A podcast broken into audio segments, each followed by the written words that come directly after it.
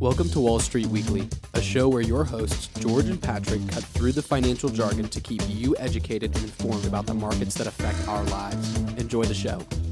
You're listening to the highly informing, overperforming radio show on Radio Free Hillsdale 101.7 FM. My name is George Akala, joined as always by Patrick Scott. And Patrick, we have a, a little friend in the studio today, don't we? Yes, we do. Today we're joined, uh, as promised last week, by Sam Wegner, uh, a dear friend from our investment club. I bet Sam wasn't expecting that we promised him last week, but here he is on the show. So welcome, Sam. Hey, good to be here. So on campus, we call Ian Schlegel. You might remember him from last time talking about FTX. Those were great episodes. You can find those on our Twitter page at Wall Street Pod. And we called him the king of crypto. So I think Mr. Wegner deserves a name of his own. Henceforth, we'll be calling him the Baron of Bitcoin, as that's what we're going to be talking about. Just as a quick disclosure, we want to remind our audience that anything we say on this show is for entertainment purposes only, and nothing we say is financial advice. We also want to disclose that our guest Sam has a position in Bitcoin, whereas Patrick and myself do not.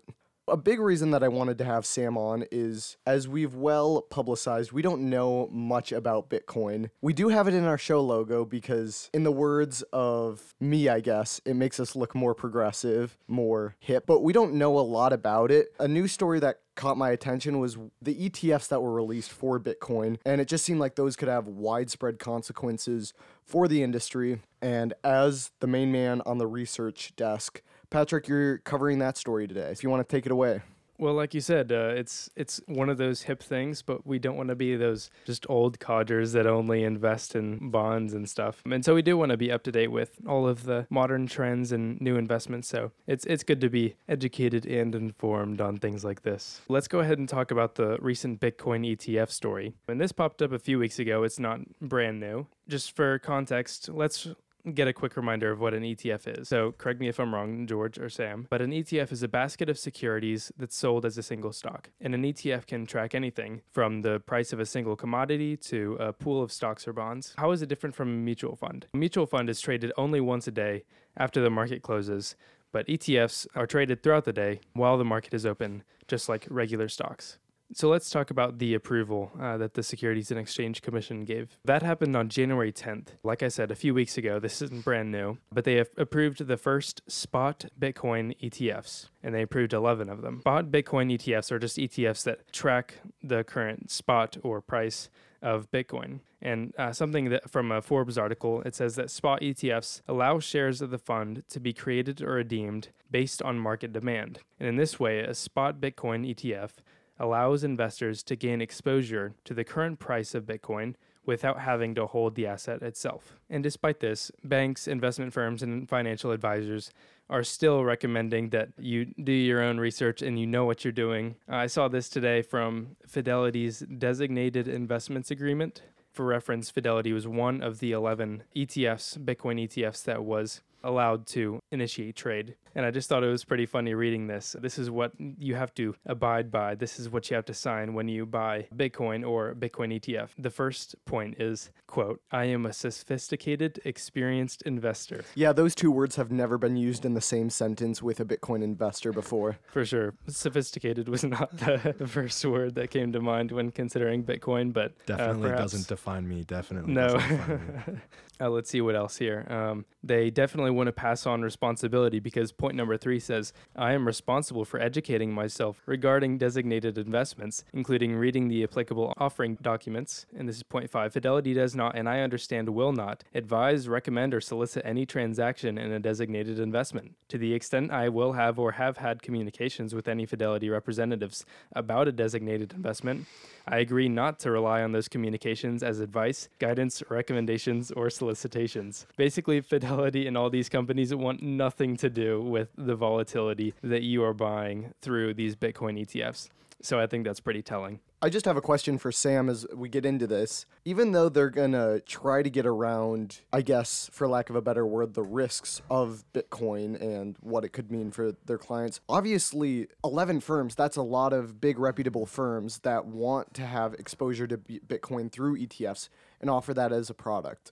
Why do you think that is, and why do you think it's come on so quickly? Well, like the rest of the world, assets that you can have, they want to ride the trend. Right now, crypto's really hot. So most firms are really going to want to ride the trend. This is not something new, though. Like a lot of us are seeing, all right, the SEC confirmed it. This has been a battle that's actually been going on between firms like this that have wanted to offer this and the SEC for close to like 10 years now. So it's been a long, drawn out battle. The reason why do they want to offer any stock is basically the more assets under management that they're able to have.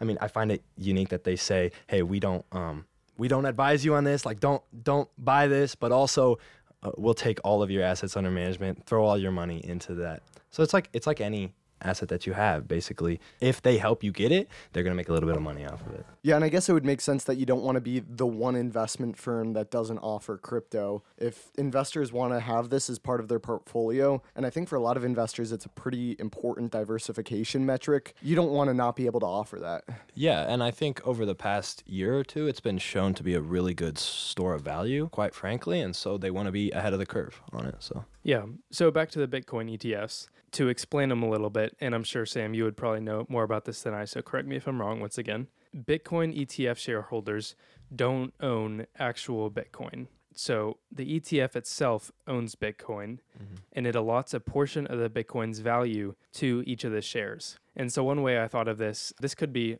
a wrong analogy, but I thought it was pretty good. But you know, analogies with Wall Street mm-hmm. Weekly are always risky. I thought it was kind of like the US dollar on the gold standard. When you own a dollar, you do not own a tiny bit of gold. You own a dollar. However, you know, a small portion of gold does back that up with the value. And so I thought that was pretty similar. For all the econ profs out there, just a reminder this is the pre 1933 gold standard. George has got us covered here. That's I awesome. appreciate that, George. It's like anything. I mean, they've had crypto offerings before, but what makes the ETF so unique is that it's so very accessible to the common person, and that's why Ibit has managed to get like within the first like week or two, I think it had over like four billion assets under management, which is just crazy. What did the IBIT? I think it's the BlackRock ETF offering. Oh, okay. Yeah, it's managed to do very well, and it's it's been accessible, and so that's that's kind of what makes it special here. Yeah, and so like you said, this kind of makes Bitcoin trading much simpler. So you don't need to operate a digital wallet, I don't think, like Coinbase and a host of other crypto tools. Although these investment firms that do create the ETFs, they do use Coinbase as their quote custodian. I'm not sure exactly what that means. They're just managing it for you, like okay. holding it for you. Okay. Yeah. So yeah, you can understand why it's so popular and why it was big news when the SEC approved uh, these ETFs.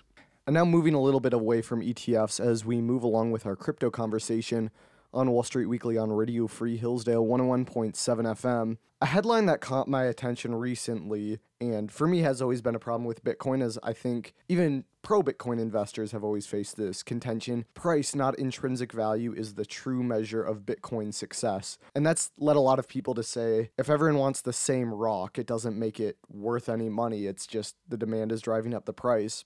And when we had Ian on, he mentioned that part of Bitcoin's value came from the blockchain technology which it created. This week, I talked to you a little, Sam, about some of the use cases for Bitcoin that actually made it maybe worth something more than just a digital token. I didn't know if you'd be able to go into to any of those on the show for us. Yeah, I mean that's been a big concern for a lot of people is like Bitcoin has a couple of uses. One is like a great store of value, but it's also a means of exchange. And for a lot of people, um, they found that it lies in the assets that it um, holds in its smart contracts. I don't know if you guys are like familiar with the smart contracts. Smart contracts are basically the terms that they write up into the code in blockchain that basically makes them not irreversible, but makes them very safe and makes it so that if someone initiates a smart contract, you can almost be sure that those are going to be the terms. Those are going to, like, they're actually going to get their asset. They're actually going to be able to either give the asset and receive even money in a lot of senses. That's what makes it so valuable is that blockchain technology that they've started initiating and putting into other uses outside of just like tra- trading back and forth. That's what makes Bitcoin a little more special than say an NFT, which is just like its only value is like if you hold it and there's nothing that backs it up. But there's been a lot of progress in terms of having actual assets that they're putting the contracts for the assets in the blockchain technology, and people are able to basically buy a piece of that asset. And when you mean assets, are you talking about things that can exist outside of Bitcoin? Yes, correct. I mean, it can be it can be digital. It can be I don't know. You have the rights to a song. Even okay. you can put that into um, Bitcoin or or some uh, blockchain technology. But a lot of times, a lot of what it's been is on the frontier of modernization. I don't know. I don't know how to put this exactly, but basically, a lot of it's been in like countries that are not as well served in terms of electricity, internet, that kind of stuff. And they've been able to optimize the electricity in those nations due to using the excess electricity that they have and um, linking them up to basically mines where they're mining the the Bitcoin and they're being able to use that excess technology to actually get something out of it and to and to buy back into the asset instead of just letting it go to waste because a lot of a lot of waste happens there. So that's on something slightly different than the actual blockchain technology. Correct, yeah. You're saying in addition to that technology, it also has the ability in impoverished nation where a lot of the mining takes place. These people are able to take excess power that wouldn't normally be used. Yeah, so there's a there's a company called Gridless, which is currently going to all of the dams and I, I don't even I'm not quite sure even how all of the electricity is generated over in Africa in parts of Africa. Obviously, there's parts of Africa that are doing fine electricity wise, but in a lot of, for example, uh, the DRC, Dominican Republic of the Congo, they are connecting them up to the dams that are generating electricity. I mean, obviously, they're being able to generate it well, but people go to sleep. Here in America, we're able to take that electricity and feed it into other things. Basically, we're chronically online, we're chronically using lights. Over there, they're not doing that so much. And so they have a lot of excess electricity that's not being used. And basically, what they're doing is they're taking it and they're plugging it into mines and they're being able to get some use out of those, right? And they're being able to actually use them. Yeah. No, that's actually like yeah, really fascinating. I've also heard the argument that for impoverished nations and this is one thing where I think digital currency specifically bitcoin is pretty cool is you know what your labor is worth. Because in countries with an unstable currency or hyperinflation you know people are getting killed by government policies. But if you're working remotely and you're able to get paid in Bitcoin or other cryptocurrencies, you have the ability to theoretically get yourself out of poverty. Now, I know it's not that simple, but I think it's a cool concept at the very least. Yeah, there's there's been a lot of progress on that front too. Like there's a company called uh, Kula, and Kula's they're more of a missions. They're less of like a business. They're going out and they're buying up assets over. Right now they're in South Africa, which South Africa is a very well developed country, but they're in South Africa and they've bought mines, and I'm I'm talking literal mines like silver mines here, and they've bought a lot of uh, dams for electricity. And basically, what they're doing is they're connecting those assets up to blockchain technology and then selling the coins for those which a coin basically represents a smart contract. That's where that comes into play. And they're basically giving them to the mayor, governor, whatever the ruling body is of that area. And then they have control of that asset and they're able to play into the whole asset. It's really hard to explain because they've attached all of the mines and all of the dams up to the same blockchain technology and what they're doing is then they're giving out coins to these people that that actually live in the area so that they have some buy into the actual assets around them because a lot of people over there they they have a wealth of resources over there they're just not able to actually use them basically they're equipping them to be able to use the resources that they have So it's kind of phil- philanthropic in a way. yeah it's it's very philanthropic that's their main goal here Oh, okay, Yeah. interesting. And you said it was Kula. yeah kula k-u-l-a Okay. They actually just had their initial coin offering, I believe. Huh. Is that an American company? Yes. And I think that's a really good use case for Bitcoin is potential knowing what you're worth and then also it sounds like this is more of having defined property rights. Obviously it's not going to get around some disputes if there's military involvement or you know, poor rule of law or stuff, but private property rights are some of the most important things to, you know, getting a, a society up and running more efficiently and it looks like that technology has a has a great opportunity to do that. I'm blown away by the uses of of Bitcoin because so many people are fixated, like you said, on the it has no value outside of its price and us trading it. One one question that I asked Ian when he was on the show, and I'm interested to get your perspective, is it's called a cryptocurrency. But if you look at the definitions of what a currency is or what money is, it doesn't seem like Bitcoin really follows those in the sense of you want your currency to be kind of like a means of exchange, and people, a lot of people just hold or in Bitcoin language, hodl their assets. Additionally, though it's gone up a ton, that's not what you would think a currency would do. A currency is supposed to be relatively stable. So, what type of asset class would you put this in, or would you think it's a new asset that we haven't really seen before? you have to put it in its own class because you're right that you, don't want a currency going up like crazy, right? That's where you actually lose a lot of value in your currency. I think we're not quite at the point where it can be the pure means of like exchange. It's essential that it has the dollar to add some value to it as of right now. We'll see where that takes us, but my belief right now is definitely that it can't be its own currency because you're right. In a lot of ways, it doesn't fall into the definition of of a currency. So it wouldn't be a good currency like the dollar because it's very volatile and it'll you know increase in price a lot. But if it's connected to the dollar, does that mean inflation can still affect Bitcoin? I mean, yes, when it's connected to the dollar, absolutely. Something that I would point out is while we talk about it being very volatile, it's actually been like while it's all over the place in terms of maintaining like inflation in its price, it's actually been better than the US dollar as of the past two years. So it's actually protected its value a lot better than the US dollar has. I think that's something to point out. I think right now I, it's necessary that we have the dollar. I think we've seen over the past uh, two years that even with the rise in interest, people knowing about crypto, it yes, it has gone up a lot, but I think it's also just due to its actual value as an asset as of right now. It's not yet a currency. I think it could be. If it maintains its stability, I think it very much could be.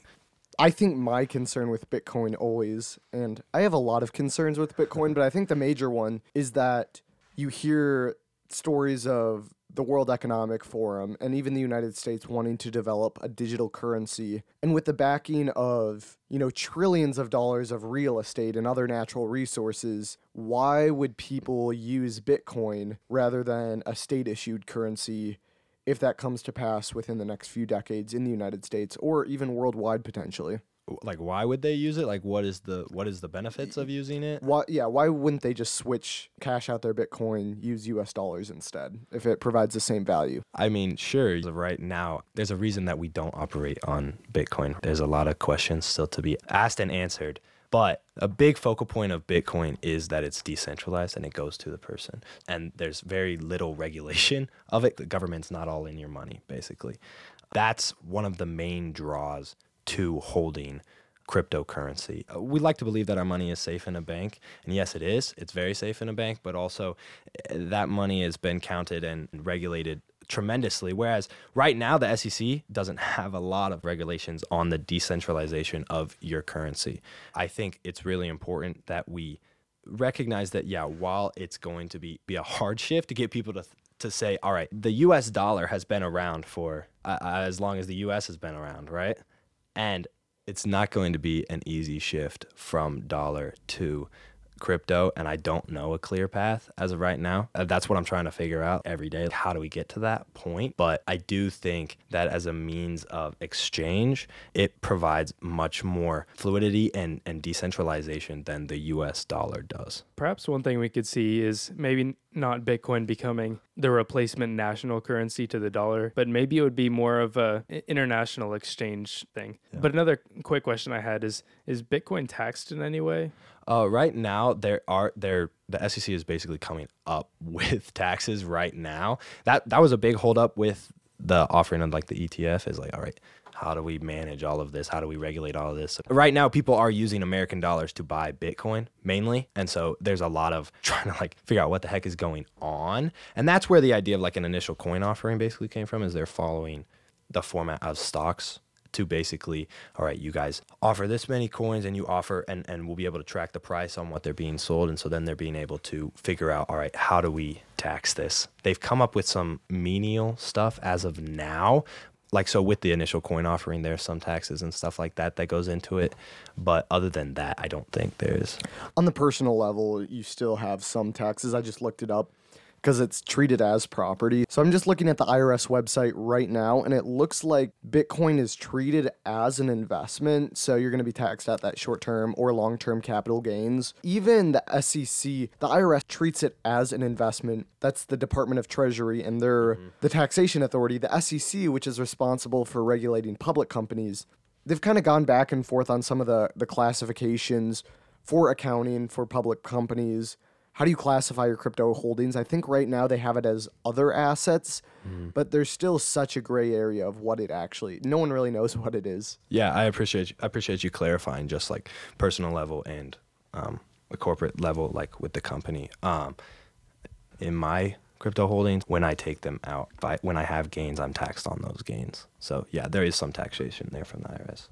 Well, we're getting to that time. It feels like a Midwest goodbye, Patrick. You know, well, I suppose. But the episode has reached its ending point, and we want to thank Sam for coming on the show. We'll insert a round of applause clip right now. So, thank you, Sam. We really enjoyed you educating us about crypto, as it is something that we're very curious about yeah. at this point. Yeah, thanks for having me on, guys. It's always always fun to talk about crypto. So Well, yep, like George said, it was a pleasure having you, Sam, and you're always welcome back because that was that was a fun episode. Well, thank you so much. And thank you, our audience, for tuning in to Wall Street Weekly on Radio Free Hillsdale 101.7 FM. We hope you join us next week.